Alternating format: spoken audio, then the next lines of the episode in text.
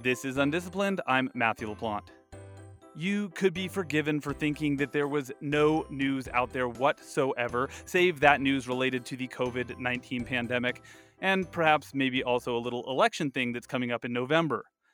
But the world has kept spinning on, and we know that because, well, if it didn't keep spinning on, we'd all be in a lot of trouble. That's science. So, once a month on this program, in the week closest to the end of the month, we gather together with experts from a variety of fields and talk about science and research and discovery going on around the world in other people's fields.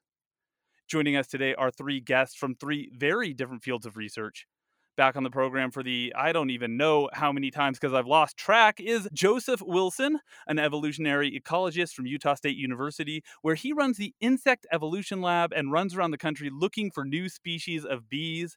He is the author of The Bees in Your Backyard, a guide to North American bees, and we always enjoy having him on the show. Welcome back, Joseph. Happy to be here, Matt.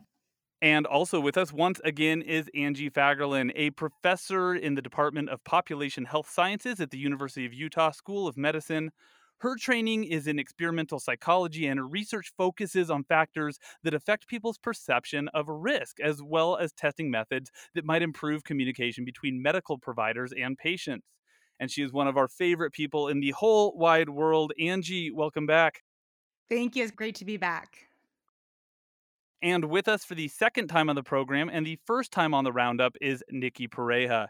If you've been listening to our show recently, you caught her a few episodes back as we geeked out together about anthropology, art history, monkeys, and the color blue.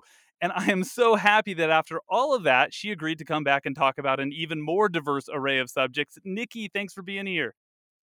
Thanks. I'm really looking forward to see how this goes today we almost always start the roundup somewhere in the cosmos, but our associate producer, Mia Dora, put her foot down this month and told me to give space some, well, to give it some space. Sorry about that. So let's start today in the other last frontier, the ocean. And let's talk about an animal I had never even heard of before this month the sea butterfly. This research shows that these snail species, which fly through the water with thin little wings, do so at different angles and speeds depending on the size and shapes of their shells. And because I'm a sucker for applied biology, I instantly got excited about the notion that this discovery could help inspire designs for new underwater robots. What struck you about this study that excited you? So I, I had never heard of these either. And as an entomologist, sea butterflies caught my interest, but it turns out they're not butterflies or anything related. They're snails, but they're super cool snails. So they they spend the daytime down at the bottom of the ocean on the ground. During the night, they swim up to the top, and then when they're done swimming up to the top, they float back down. But they're really cool. They're almost like ghostly little creatures flying through the water. I watched the little video about this. One of the things I thought was really interesting is that scientists haven't known what these do in the past when they're swimming because they only survive in a lab for a couple days. Which is really kind of fascinating and odd, but just the structure of their shells is so unique and, and it's really kind of pretty. They look like Christmas ornaments. Yeah, I'm really excited about the different kinds of ways that we can look into animals moving. And so the sort of marine dynamic of uh, shapes of their shells seem really exciting because one of the things that I'm working with right now with one of my colleagues is we're looking at the different ways that people viewed animals as having agency to change where they are throughout the day, throughout the week, throughout the year. And so these little guys on such a little micro scale offer yet another thing that we might be able to look for um, when we're thinking about animal movement. And as a psychologist who does nothing with animals, I thought it was really interesting about how fast they actually kind of moved um, and how they differed by the shape of the size of the snails and how fast that they moved. Um, you think of snails, at least the ones that we see in our gardens, as moving really slow, but these were not altogether super slow. So I thought that was an interesting component as well. Y'all, these were species from the waters around Bermuda. And as Joseph said, you know, they don't survive in captivity for very long. But one of the things I really loved about this research is that it didn't actually take some like really huge underwater exploration to make it possible. The researchers did grab some of these and then quickly honed a video camera on some of them in an aquarium and then described what they were seeing with just a little bit of math. And as soon as I saw that, I started thinking like, man, I got an aquarium. I got some little creatures in it. I just wonder what's right in front of us that we're not even thinking about. You know, another thing that kind of struck me with this, I study arthropods in the deserts and the, the barriers to those different kinds of arthropods. You know, things that can fly can obviously cross barriers different than things that can't fly. And with snails, we think of them as pretty isolated. They live where they live and they're not going to really migrate. But with this, it's pretty interesting to see that pretty minor shapes of the shells can make it so they land pretty far away from where they took off, so to speak. Basically, they swim straight up, but when they fold up their wings and start to fall, they can go at pretty steep angles and land pretty far away. So their movement can actually be really rapid in terms from day to day. They can move to different spots. It's pretty fascinating. There was a really thought provoking piece in The Atlantic this month about metrics that can help us understand fire risk. And one metric in particular that was pretty much flashing red before the widespread and deadly fires in Oregon and California early this month is the vapor pressure deficit index, which is sort of like a measure of how thirsty the air is. And in August, right before the most recent spate of devastating fires, that index had reached an all time high. What did you folks take away from this? That was a concept that I had not been familiar with. I was curious if they've looked at this over the period of time because it, could it be almost a predictor of fire seasons and allow them to bring more people, the firefighters, to kind of be all ready to go if, if it in some sense is a predictor of fire. And it, it just is really, to me, it was really terrifying, not only because of everything that we've seen this year and and for those of us who have lived under the smog even thousands of miles away um, knowing that that's unlikely to change that that deficit can just grow over time was really concerning to me. My partner's one of his best friends is a firefighter out in california right now. And it was I don't know, surprising to know that he's one of those people who goes out there who who has these long calls. And his biggest thing is that right now in consideration of that sort of ratio of how thirsty the air is that he's a huge proponent the fireman is of controlled burns and it's a little bit surprising that it, a lot of it does come down to bureaucracy out there you'd think that maybe this kind of scientific discovery would be something that would catch like wildfire and spread throughout our community so that we can talk about it more so i'm relieved that we're doing that here at least you know, this story also highlights to me the complexities that are associated with things like climate change. In the article, it kind of goes through a little bit of the math that it's associated with vapor pressure deficits. And so, if the temperature increases, it's not just like a one to one increase with the vapor pressure deficit. And so, it, it, there's a lot of complexities that go on here, which makes our decisions even more complex. How do we handle this? Because we can't just look at it as, oh, it's a warm summer, so it's going to be a warm fire season, or it's a cooler summer, so it's going to be a cooler fire season. There's a lot of complexities. Baseball managers figured out like a few decades ago that the old statistics that we kept on players, like batting average and runs batted in and all that stuff, those weren't always the best way to understand the value of a player. This story sort of speaks to the need to look for and pay attention to new metrics, especially as the world around us is changing. And I'm wondering if there's metrics in your fields that didn't exist a few years ago that today you think, wow, I couldn't even live without that. We absolutely have that in archaeology in terms of, I mean, the stuff that you guys kind of hear about all the time, right? Our DNA analysis and carbon 14 kind of stuff. So they're a little bit well more well established, but there are every day there are new kinds of studies like strontium isotope analysis, different kinds of molecular ways that we're learning more about residues and people and moving animal migrations, you know? So I think anything that gives us a more systemic approach or a more systemic picture, green light, man. I agree. In the world of bee research 20 years ago, it was hard to hard to get funding for and harder to publish studies on bee diversity, like what bees live where. People thought of it just like a species list and it wasn't useful. Now, fast forward 20 years and there's threats of bee declines. We really need that kind of data, those kind of data you know what bees live where and so i think there's been a, a, big shift in at least in the bee world about what kind of data we need to collect and it looks like that this could be a, a shift in this fire ecology world looking at new data to predict future events and interestingly, in my field, 20 years ago, we were developing interventions for patients to help educate them about their new diagnoses. But we didn't think we needed to ask them what they wanted in those interventions, that we knew more than they did.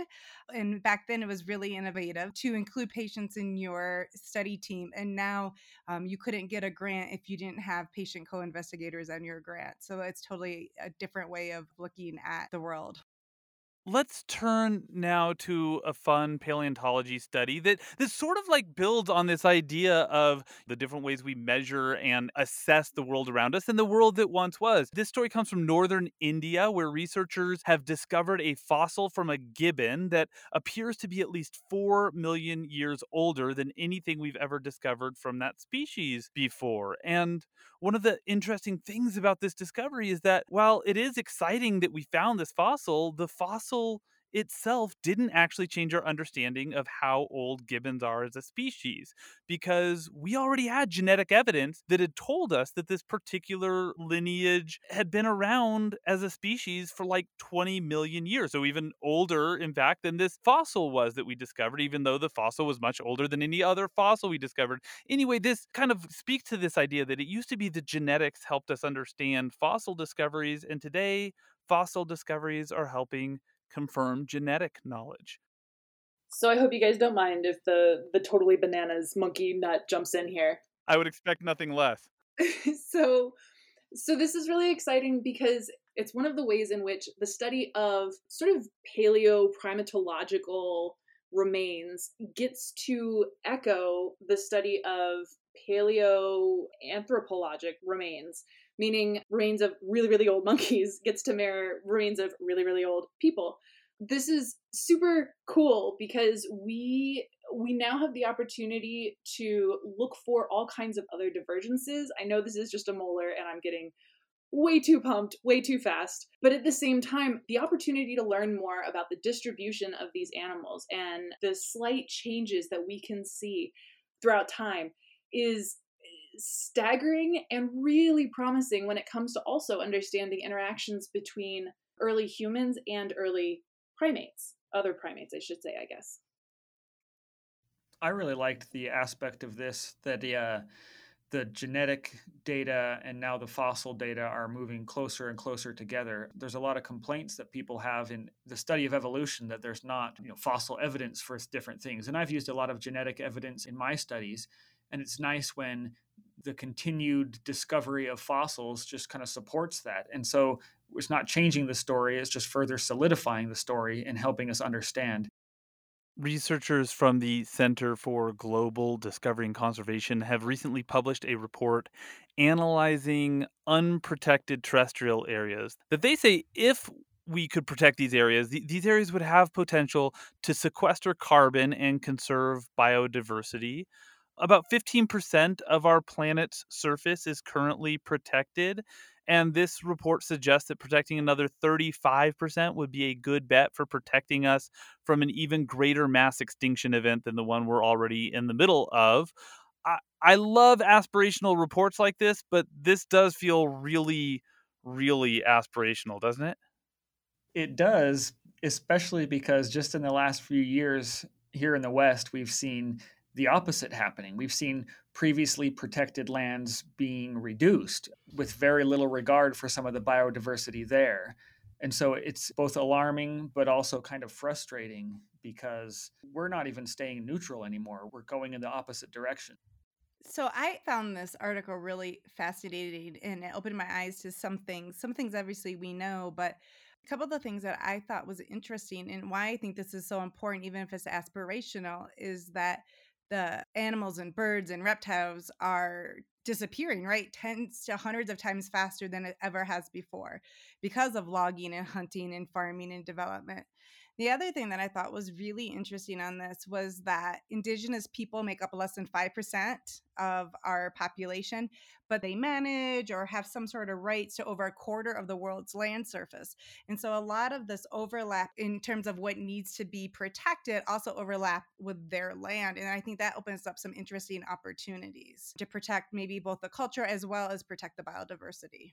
I really appreciated that aspect of the report because, Angie, as you say, we can't extract indigenous peoples and cultures from these conversations. They very clearly need to be integrated into the solutions and, in fact, a part of coming up with the solutions. And that's something that this group worked very hard to do and needs to be reflected in even more ecological research moving forward.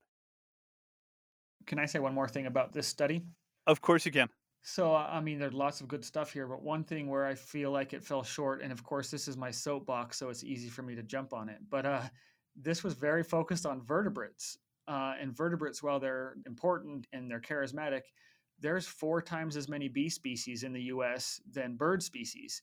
Yet there's very little attention to those bee species, which are, you know, the main pollinator for many of the plants that support these birds and mammals and and other organisms. We're in a more precarious situation if we include all the other kinds of animals that were largely not included here.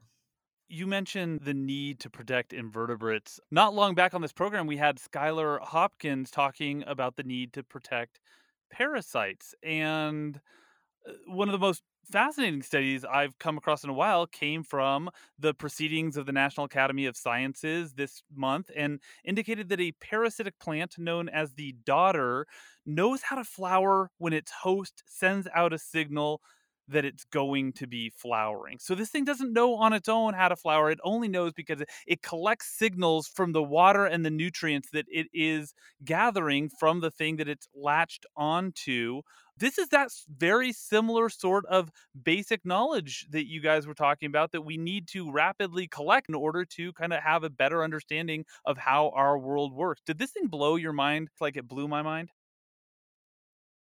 Absolutely. this thing this plant is so cool and so alien at the same time.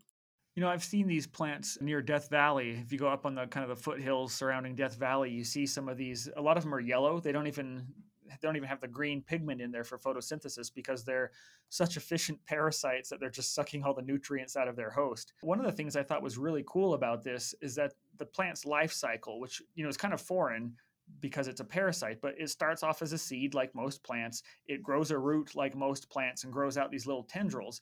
Unlike most plants, it doesn't have any leaves. And so these tendrils grow out. As soon as they find another plant to latch onto they latch onto this plant and kind of start sucking out its nutrients. As soon as they get onto that plant their own root disappears kind of you know disintegrates. And so then they are solely living off of their host I love the fact that these things are called wizard's net and strangleweed, which just sounds like something straight out of Harry Potter. totally does let's talk about something that really doesn't have anything to do with the biological world. This is like very much a part of our ancient history. Let's talk about Stonehenge. You would think that we had researched this mysterious monument completely to death, but out comes this new study earlier this month suggesting that the stones were placed nearly to perfection in a way that amplified voices and improved the sound of music being played inside the structure and here's the wacky thing a lot of experts, even those who did the study, said that even though Stonehenge worked this way, it's likely that it wasn't even its intended purpose. This was just a really cool study. It's crazy. It's one of those sort of niche fields, sort of acoustics of archaeology, that is kind of exploding right now. Have you guys heard of the study of what Neanderthals' voices probably sounded like? No. No, but I'm Tell us more they they've gotten this sort of vocal actor to engage in looking so first you look at the morphology of the voice box and it, they sound very very loud and kind of high pitched and nasally. It's the complete opposite of what i'd been picturing with sort of low grunts and and that kind of thing. But this interest in acoustics everything from architectural to we have some kind of experimental reconstructions of earlier stringed instruments that have sound boxes in them. So it's it's sort of a repetitive idea of dealing with a sound box. So it's interesting that of all of the different ways that we've been grappling with Stonehenge so far, that now we've sort of dipped our toes in the acoustic side of the, the pond, if you will. I mean, we have no idea what Stonehenge was for. We know that there were some burials there, but it seems like it's a more sophisticated structure the more we find out about it. And so it's kind of interesting for them to say, yeah, that has this really cool acoustic properties that might have been accidental, but pretty neat to think.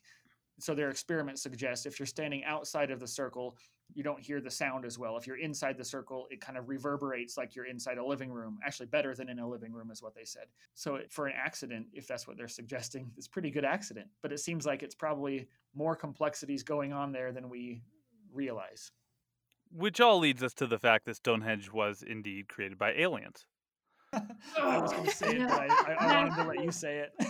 no. Well, you have you, you have to hear the aliens better, so you have to make it acoustically viable, right? In the time we have left today, I wanted to know what research related study or news caught your eye this month. Joseph. Speaking of acoustics, so during the pandemic, there has been lots of changes for all of us. And one of these changes is more of us are working at home, so there's less traffic. But some really cool, a really cool study that was done, I think it was out of San Francisco. They were recording bird sounds and they had the bird sounds from before pandemic times and now they're re-recording them because the birds are actually singing differently because there's less background noise there's less traffic noise. So the birds are singing more quietly because they don't have to compete the traffic noise but because of that they're able to put a little bit more flair in their sounds. Rather than just belting out a, a chirping song they can do a little bit more fancy stuff because they don't have to compete with the human sounds. I thought that was really cool. You've just made Angie, me so you- happy, Joe. that is Try. like just delightful. isn't it cool That is so cool. Angie, can you can you follow that up with something equally cool? Of course I can. Well, and I actually feel like we're betraying you and with your intro when you were talking earlier about there's other news besides COVID. and then Joe starts with COVID and I'm continuing with COVID because that's all I think about these days because a lot of my research is in infectious disease and risk communication. But there was a great interview actually in JAMA last week with a member of the National Academy of Science and Engineering and Medicine group about how do you communicate about COVID to people and how do you address these, you know, to get people to follow the guidelines, masks, six feet away. And it kind of hit home. I was reading it this morning because we were just in the Tetons over the weekend, and every place we went into in Jackson, the minute you walk in the door, there's hand sanitizer and there are masks. And it, it just was a habit that that's how you behave at their stores and they put signs up saying we don't have great medical facilities here please be careful. In the report this was just a, a new report that they came out that really to get people to change behavior you have to make the behavior really easy. You have to make it rewarding to repeat. You have to tie it to a habit and you have to kind of make it clear how their past behaviors and future needed behaviors align and don't align and address those issues. It's been amazing to me how much difficulty we've had in getting people to get on board with some of these habits. And so I'm hoping that this report, which I haven't had time to completely read because you know how long those can be, is to really help us think about how the messages that we are using impact positively and negatively, both on these guidelines. And then once we have a vaccine, how are we going to communicate about the vaccine in a way that will allow people to feel comfortable taking the vaccine and keep us all safe? And Nikki, bring us home. Well, I'm glad you brought up some communications there, Angie, because my my big thing that's mind blowing for me this week has to do with monkey communication. Um, there's been a study that kind of addresses the way that we think through linguistics as humans. So we're pretty good at stringing together related items and sort of nesting different phrases together. So if I said something like, this pandemic is awful, that's a pretty straightforward thought, right? But if I say something like, this pandemic, which has put so many people out of work, is awful, not to mention a health risk, you see the way we have different sort of nested ideas in there, different subjects, different verbs. This is called recursion, and they've recently discovered that monkeys are capable of doing this, which is super exciting because they were testing rhesus monkeys and these rhesus monkeys once they were trained up a little bit in what exactly we're, we're looking for as mental and linguistic patterns they tested better at this kind of linguistic thinking than about three-fourths of preschoolers which is totally mind-blowing to me i think we're seeing some patterns here in terms of communication in terms of linguistic ability and yeah it's just it's it's exciting and the rhesus monkey was recently found about, uh, I think it was 1750 BC, I think, don't quote me. About that early, outside of its normal habitation range, over in the same area where lapis lazuli comes from, which would speak to kind of what we talked about when I was on the show before about the exchange of monkeys and or their iconography out of India. So that's all these things are tying together and it's so exciting. We're going to have to leave it there. Nikki Pareja, it was so great to have you with us.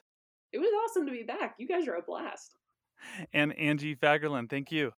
Thank you. It was great to talk with y'all. And Joseph Wilson, thank you for joining us today, as always. Thank you. That was fun.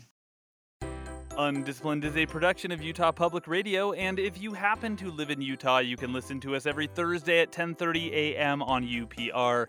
If you miss us, then you can listen to every episode of Undisciplined wherever you get your podcasts. Our producer is Naomi Ward. Our associate producer is Mia Dora. Our theme music is Little Idea by Benjamin Tissot, and I'm Matthew LaPlante. Thanks for listening. Now go have big ideas.